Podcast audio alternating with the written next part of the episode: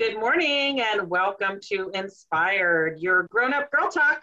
I'm Stacey Fleece. I am here with Samantha Tradelius and Jennifer Tovani. Good morning, ladies. Good morning. Good morning. So, uh, you know, we we all have our tribes of friends, right? We have our pockets of friends. We have our various tribes, and and I, I, my kids are teenagers and and uh, in college and high school now. But I do remember back when I first got pregnant, it was very different with single friends who didn't have kids or married friends who didn't have kids. All of a sudden, when you're pregnant and having a baby or more, uh, you need a you need a different tribe, and you need that community of mothers, people who are in it with you, people who are, have done it ahead of you. Um, it's a it is a different feeling, or it certainly was for me. So I am thrilled today that we have with us Heather Anderson who runs Mamahood, uh, a a what thirty five thousand members now. We have about forty. We have about forty thousand. That's amazing. amazing. Uh, a, a Facebook based group, correct? Yeah. Um, so I, I can certainly appreciate this. I think anyone who has kids, and all of us do, can appreciate the need of having that that tribe as you move into the time of your life when you are having children. So tell us a little bit about how that got started and how it honestly, how how did it blow up like that? Sure, yeah, thank you. Um, so I had a background in community building for my day job and my night job. Um, and so it was it was accidentally related, but I just started the Mamahood for myself. Um, I was intentionally building a different community and using Facebook groups in a strategic way for other things. But I had a baby and I didn't have any friends that had a baby. So when I went to my birth class and my first breastfeeding workshop, mm-hmm. I asked everybody in the room if they wanted to like stay connected and we were originally going to all change phone numbers and we started to and then it looked like kind of an unwieldy group text and i thought you know how are we going to text each other at like 3 a.m so I thought it was a super odd idea. And I remember the people sort of looking at me like it was wacky, but I asked them if I could get their Facebook contacts and make a little group. And so it was weird back then, but obviously now it's not a weird idea anymore. But um, that's really all it was. It was a self serving tool for me to connect to other people that had had a baby. You're an it, early adopter. Yeah. Well, it was because I was in social media marketing for both my day job and my night job, which was my band business. I was always on the front end of social media because of that. So, yeah, Facebook groups were brand new. They had literally just come out.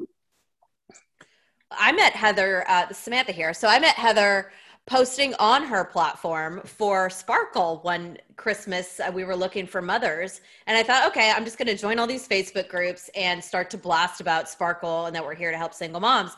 So I posted something, and all of a sudden she emails me back. She's like, "Who are you?" And we set up a call, and I don't know, was that four or five years ago? And we just became like two kindred spirits um, because you know her focus is helping moms and women, and my focus is of course helping women. And so we just really kind of connected on that level. And I've watched this this group, you know, really blossom over the last few years, and and provide women not only that tribe, but also those questions and things that maybe some of us are thinking about, but we don't know how to ask. Um, there's also a lot of questions and, and provocative discussions that take place because you know people feel i think a little safer behind a keyboard and a computer screen than they maybe would in real life and so one of the things i always find so fascinating is heather how do you like monitor the discussions and keep things tame because people can be so crazy online um, and especially you know women when they're you know pregnant and hormonal they can be a little rough right? And women can be rough in general. So how do you how do you how do you manage all that? I mean it's a lot. Yeah you know what's funny is honestly the women okay couple things. So they i don't find the discussions as as as rough inside of our group as they are on the rest of the internet. I've started to live inside my groups. Um, by the way, when you ask the number of people, it's 35,000 in the main discussion group, but we have like breakout rooms. So we have 50 subgroups and and and so all the members together is about 40,000. But about that is that in um, inside of our own bubble, I don't find things as ugly and nasty as when I go outside. So I've been living in a bubble, and when I dare go on YouTube or I go in the outside Facebook world or I look on Twitter real quick, I'm like, ah, like the comments are just so ugly. So I think um, going in, we try to set a tone so that when people join the group, they're, you know, warned that we have like a very strict kindness policy. Um, we are kindness and judgment and we do allow difficult conversations but we moderate certain categories in a very specific way. And that's what's made us unique. So we actually um, a lot of moms groups particularly have a lot of topics off limits. Like we have no politics and that's a common rule as well. But we do allow discussions of social justice and racism. So that makes us unique because most just put that in an off off limits topic and we get that question a lot. Oh i thought this was no politics. Why are people talking about racism? And our answer is you know racism and racial justice and social justice of all kinds is not political. It's a human rights issue and um, it affects all moms because moms are human and moms come in all races. So what we've done instead is that we have um, moderators that are trained in social justice and we do a lot of education behind the scenes. We're constantly taking workshops and reading materials and learning um, different areas. Like last year we have a very robust team that knows tons of stuff more than me like decades of social justice work. And i remember an instance where we were all caught off guard by something um, affecting the deaf community. And so there's always a new learning level. Um, we were all pretty equipped in the racial justice area, but talking to some deaf moms, we realized we had no idea what we were talking about there and we didn't know what the triggers were, what was offensive. Mm-hmm. So it's a journey and we just stay open. We try to tap into the community and, and listen to what they're telling us. And we've gotten pretty good at moderating conversations by dropping a script. So if somebody asks a difficult question that we know is going to be a hot button, we will approve it and then pin a, um, some guidelines in the first comment, and that's helped a lot. So, and it's people often, a, yeah, it's got to be a, a, tough line to draw though, because and, and I don't, I don't want to go too far down this rabbit hole, but um, it it seems in this day and age, social justice, uh, racial justice, COVID, everything gets politicized. So when you say we're not going to have political discussions it almost limits you to um, wine and Girl Scout Thin Mints because everything else will be politicized. So uh, it, that how do how do you how do you find that line where you just say okay now you've crossed that political line? It is really tricky. One simple way is that we say no partisanal debate. So don't mention a candidate, uh, don't mention a party, and that's kind of an easier line to draw because it's in text. And you know, once somebody starts to say can't a candidate's name, then it's like, okay, let's bring it back to the issue. Let's bring it back to how we feel.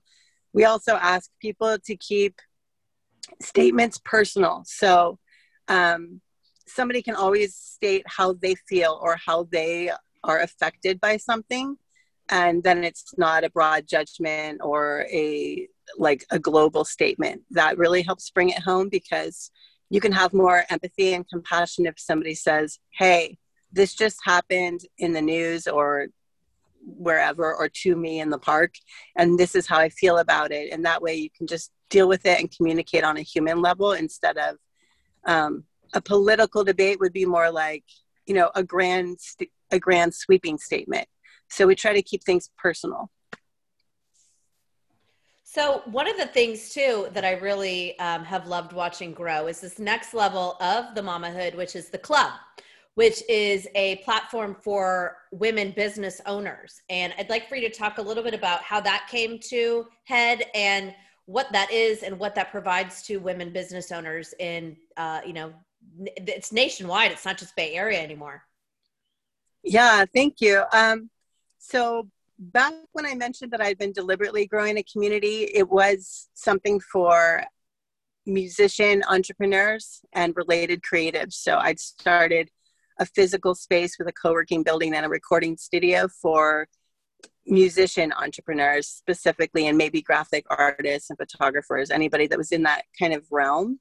And that was because i saw all my fellow band band uh, leaders and artists kind of struggling with the business aspect. Um, my band was not the most talented in the Bay Area, but it was one of the most successful. So, you know, we had talent and we weren't bad, but we were we were more successful than a lot of our peers that were just as talented. So people were constantly asking me, How'd you do that? How'd you get that gig? Where'd you find about this contest or whatever? So I decided to start a community where all of the musicians could help each other and we could teach workshops, etc. So um, because the mamahood eclipsed my music community and just grew faster than I could even control, I ended up shutting down the music community. I thought I was just temporarily pausing it for a few months, but really the mamahood just grew like uh, grass fire. And um, right around the time where it had become an in uh, like an involuntary full time job with no pay, my husband we my husband's also an entrepreneur and we take turns and at that time he was the sole breadwinner while i was doing this volunteer mamahood thing and he was laid off. So it was kind of oh, okay now i need to pull the trigger and this needs to be a business. And there were several like basic options. Should i charge the moms like a, a membership fee to be in the club? Um, or in, i shouldn't say the club it's going to get all confusing. To be in the mamahood um, should I do paid advertising and like have the Huggies banner across? That kept getting suggested to me, but um, I like to work with local women owned brands. And I'm like, I'm not to do a paid ad with Huggies. So I battled with all these things and threw spaghetti against the wall. After about two years, it finally hit me, which kind of sounds obvious when I told it in this way because I'd already done the same thing. But I realized I could go back to my original vision which was called Green Room Collective, and just open it up to all women businesses and not be so limited to musicians. And then I thought, great, I don't need, I can keep the mamahood open and accessible to all, which was my goal, because we have um, moms of all socioeconomic levels, and I didn't want to have like a barrier to getting help or getting in there and getting support. So I started the club, which is a paid membership of women business owners, like you mentioned, that serve the mamahood. And I was so excited about that because it finally made sense that I could have sort of an ecosystem of support, keep the mamahood free and open and accessible to all, which would help it grow and be sustainable, but have it financially sustained by people with businesses who hopefully have the ability to financially sustain it and then receive the support of the moms using their businesses and um, have that audience for exposure. So that's the model. Um, it's three years old, and yeah, I'm really excited about it. I think so the club. Go ahead, Jenn.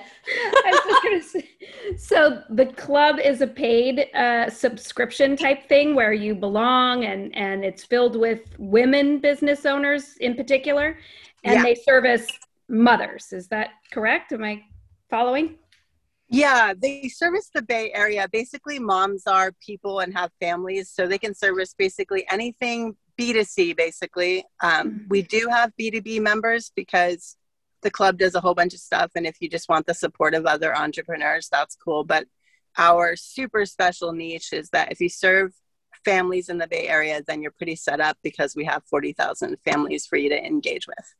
Great. Wow, which is amazing. amazing. And it's like watching it grow. I mean the tools and that she's got a thing called the toolbox. So they've got a lot of great seminars and different ways for women to connect. It's kind of like skirts fleece but like an online like high level like almost a linkedin skirts combo hybrid for women um, because really women are relationship based when it comes to everything that we do um, and especially when it comes to business. And i know for i'll speak for myself personally like i would totally do business with a woman before i do business with a man. And that may be a little racist or sexist not racist but sexist.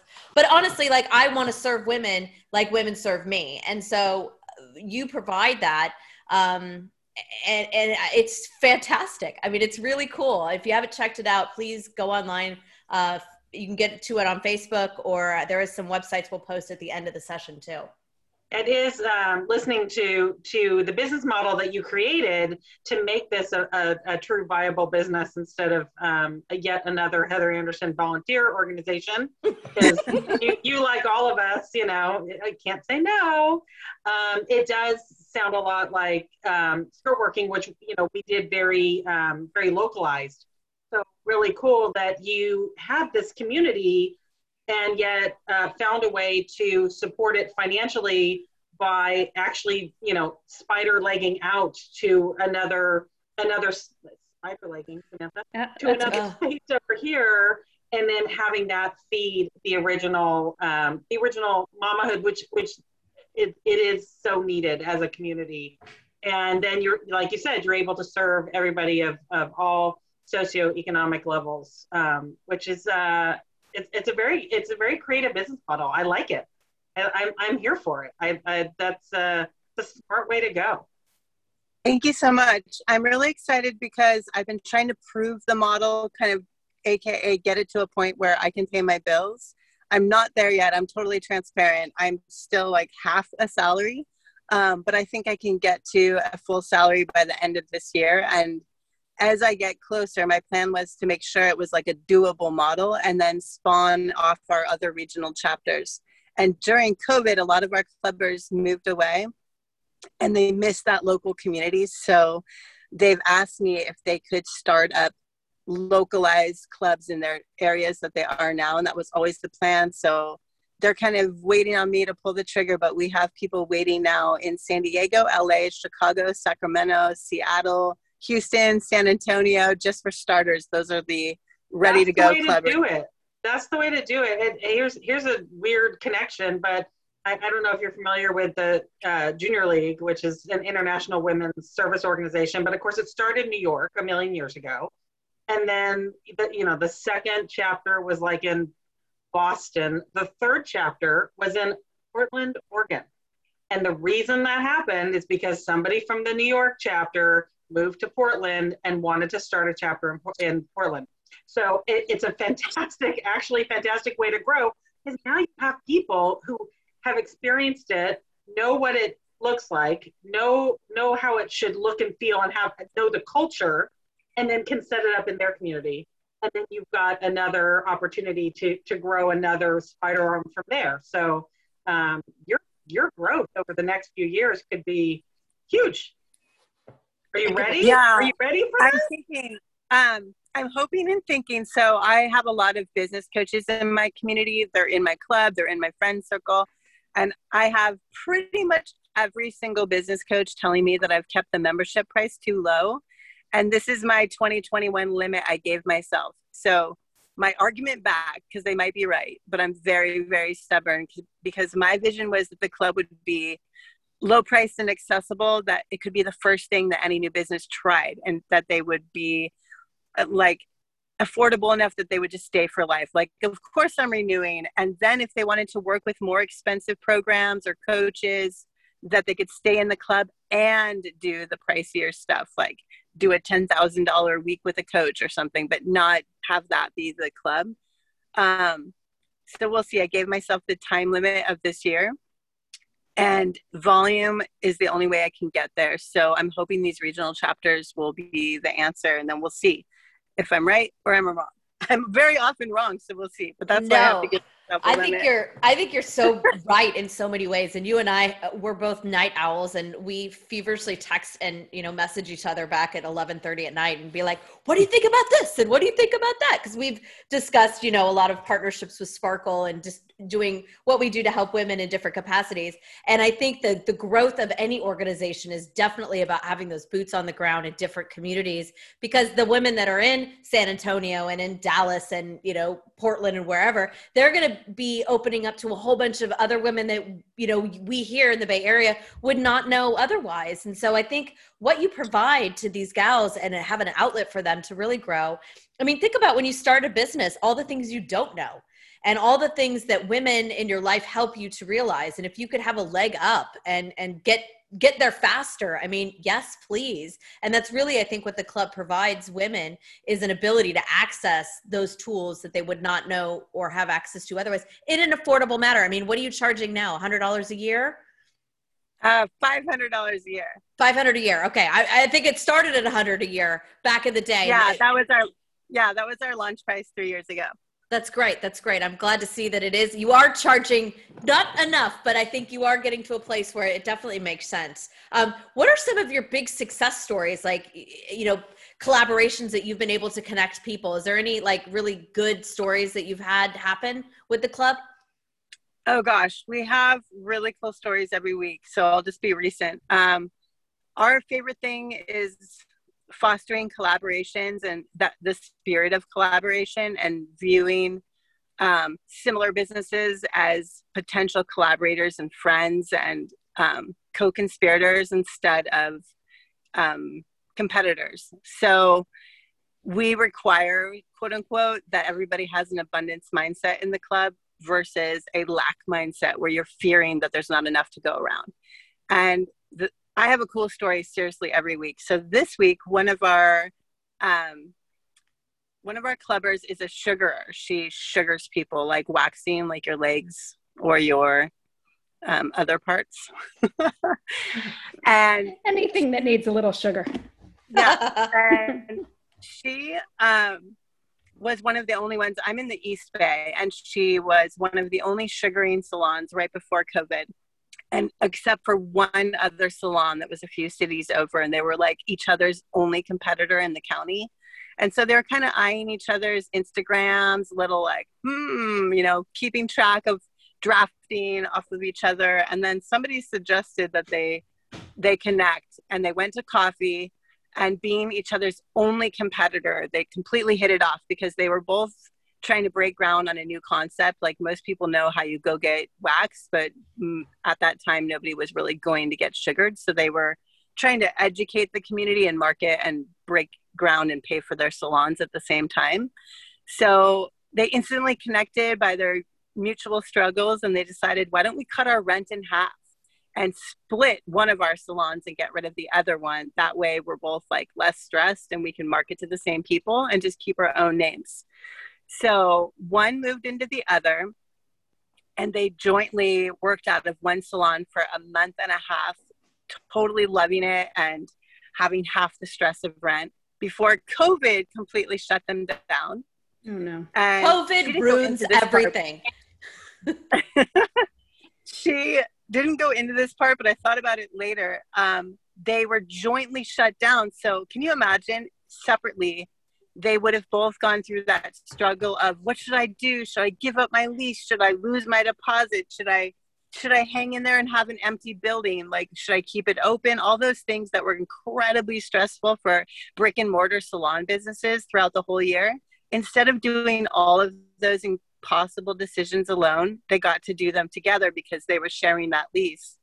So they did jointly make the decision to shut it down, which was scary and depressing. And then they had no income, but they had each other, which is so cool because this is not what they had planned. And because sugaring was impossible, they jointly partnered on a completely new idea and launched a skincare product together, which they wouldn't have had maybe the courage to do alone because it was scary new territory for both of them and they had to figure out every single step of the way and now their joint skincare line will be out in like two weeks so and also they're just back to sugaring which is why i was talking to her because they opened um, a few weeks ago. Awesome. so yeah we have stories like that. So good. It's so good. And i think like again women are relationship based. And so there's nothing that women can't do when they're put together and you know aim to succeed. It's amazing. Yeah we have so many stories where um, competitors turn into collaborators. I remember a nutritionist joined and she was like oh there's another nutritionist in the club. And we do exactly the same thing and i gave her my standard like when you join pep talk of that's not how we view that. And she came back to me because she ended up same thing going to coffee with her other nutritionist and they realized yeah we do the same thing and we market to the same audience so why don't we just collaborate and we can both benefit from the double exposure to the other audience because it'll make our event more fun. Then we can like double our marketing for the same amount of work. Um, so they started hosting joint events and who cares? Because the events were free education building marketing efforts anyway. And at the end if somebody wanted to go deeper they could pick who they wanted to work with but the audience was double anyway. Um, so lots of lots of stuff like that. That's like our our guiding mission is helping each other out the hive mind aspect is so powerful. Like people will ask me oh i'm thinking of an idea but i haven't launched yet. I still don't have my name. I'll come back and join the club like in a year when i have my website done. Like what are you talking about? You should join immediately before you even have your idea. If you just want to be an entrepreneur, get in here now because this will hyperspeed every single thought you've ever had. Like you could say, Does my name suck? Which web platform should I use for my site? What's the easiest? What's the free one? What's the, you know, do I need a designer? Do I need WordPress? Did you guys use an LLC? I mean, every little moment that's going to hang you up for a couple weeks when you're on your own will be like a five minute, like seven answers. And you, you know, can keep on trucking. And that that's really why I made the club because I've been like a solo entrepreneur serial freak since I was like 8. and and I didn't have any like serial entrepreneur freak friends. I just had like normal friends. I had musician friends who didn't think music was a business. And so um I I lacked that. You know, I'd be talking to my non-business friends and telling them about my email responders or my new URL, and they're like, "Oh God, Heather, what?" So I just wanted I wanted those people that kind of got it and got excited about the same stuff. That's so amazing. I, just thinking about all the different businesses you must have on there. Do you have an idea of how many different businesses have subscribed to the club? Like yeah, it's it's kind of mind blowing. So we have about 700 members, and we wow. don't we don't have a lot of duplicates. Um, we have everything you can ever imagine. And my favorite challenge is if somebody posts in the club like, "I'm looking for a blank. Do we have one?" If we don't, I go find it, and I'm just like so excited. Like, oh my god, I cannot believe we don't have a toenail specialist. I'm on hunt. Like, I and then I usually do find one and I'll invite them and tell them about the club. So we've been growing organically. Every time I see a missing need, I'll go get one. Um, and we we're also only open to people who have started their own businesses right now. We in the beginning that kind of differentiates us from a lot of different networking groups. We were open to all. We had a different niche. We were originally supposed to be open to anything and you had to be a mom. And in the first week of launching, I changed both of those things. So five really cool women came to me and said, This is so badass. I want this, but I don't have a baby, so I can't join. And I thought, that's so weird. Like, why would I limit this based on reproduction? Mm-hmm. Um, it was just, you know, nobody had ever asked me that, and it suddenly felt really strange. So I didn't, I, I changed that so then it became women entrepreneurs. And then a lot of people that were repping MLM and direct sales businesses jumped in in that first week. And I realized for a couple reasons, what we do and our model doesn't suit them as, as well. So we have our original hardcore people if they have stuck with us for years. But um, since the launch, we've just required that somebody started their own brand, their own thing. Mm-hmm. Which I and do people okay. I think it's okay. Sorry. I, I think the M, those that are hooked into the MLM, I find that they switch all the time. And so it's like the ones that are really into something they believe in is one thing. But when you're just signing up to, to sell something and then you're onto something, it's, it's really hard to get behind those types of, um, that mentality for me. And so i i actually when we do our night to sparkle i kind of seek the same types of women businesses too because i feel like there's a little bit of a different vesting in those gals. Not to say that those doing mlms are not vested it's just a little bit of a different vibe for me personally and i think you can probably attest to that too. Yeah, yeah. um one of the things about that is that i feel like that's the first step for a lot of people. That's like the gateway. And then when you get a taste of entrepreneurialism and you realize what building a business is, m- most of the time you might realize that you are your brand. Like the thing that you're selling is just a tool and a product and a piece of of it. So if you're going to succeed, it doesn't really matter which company you signed up with, but people are buying you. You might be selling essential oils or skincare, but their people are going to buy it because they like you. And so you are the business. And once people like brand themselves as their name or kind of really understand that, then they could join because they can they can have MLM product folded under them. They might be a chiropractor that also provides oil treatments on your back while you're getting your like adjusted. But yeah. it's like you've got to have created something beyond that that's your okay. own self. One more quick question before we close up here. Um, do people have to be invited to the club or can they join if they are interested? Um, both. So mostly we are by invitation and application, but anybody that comes to me, I'll talk to them and get them in if it's a fit. We have an application. I just pulled down the public application, so people have to kind of like find me at the moment. We were doing a big membership drive in March, and now it's publicly just kind of stalled out, but if anybody comes to me, I'll get them in. Awesome. Awesome. Well, gosh, this has been really amazing. And we want to thank uh, our InspiHER'd listeners for joining us today and thank Heather Anderson from the Motherhood, Mamahood, and uh, the club for joining us. Uh, we hope that you've learned that your competitors can turn into your collaborators, and we hope you become InspiHER'd.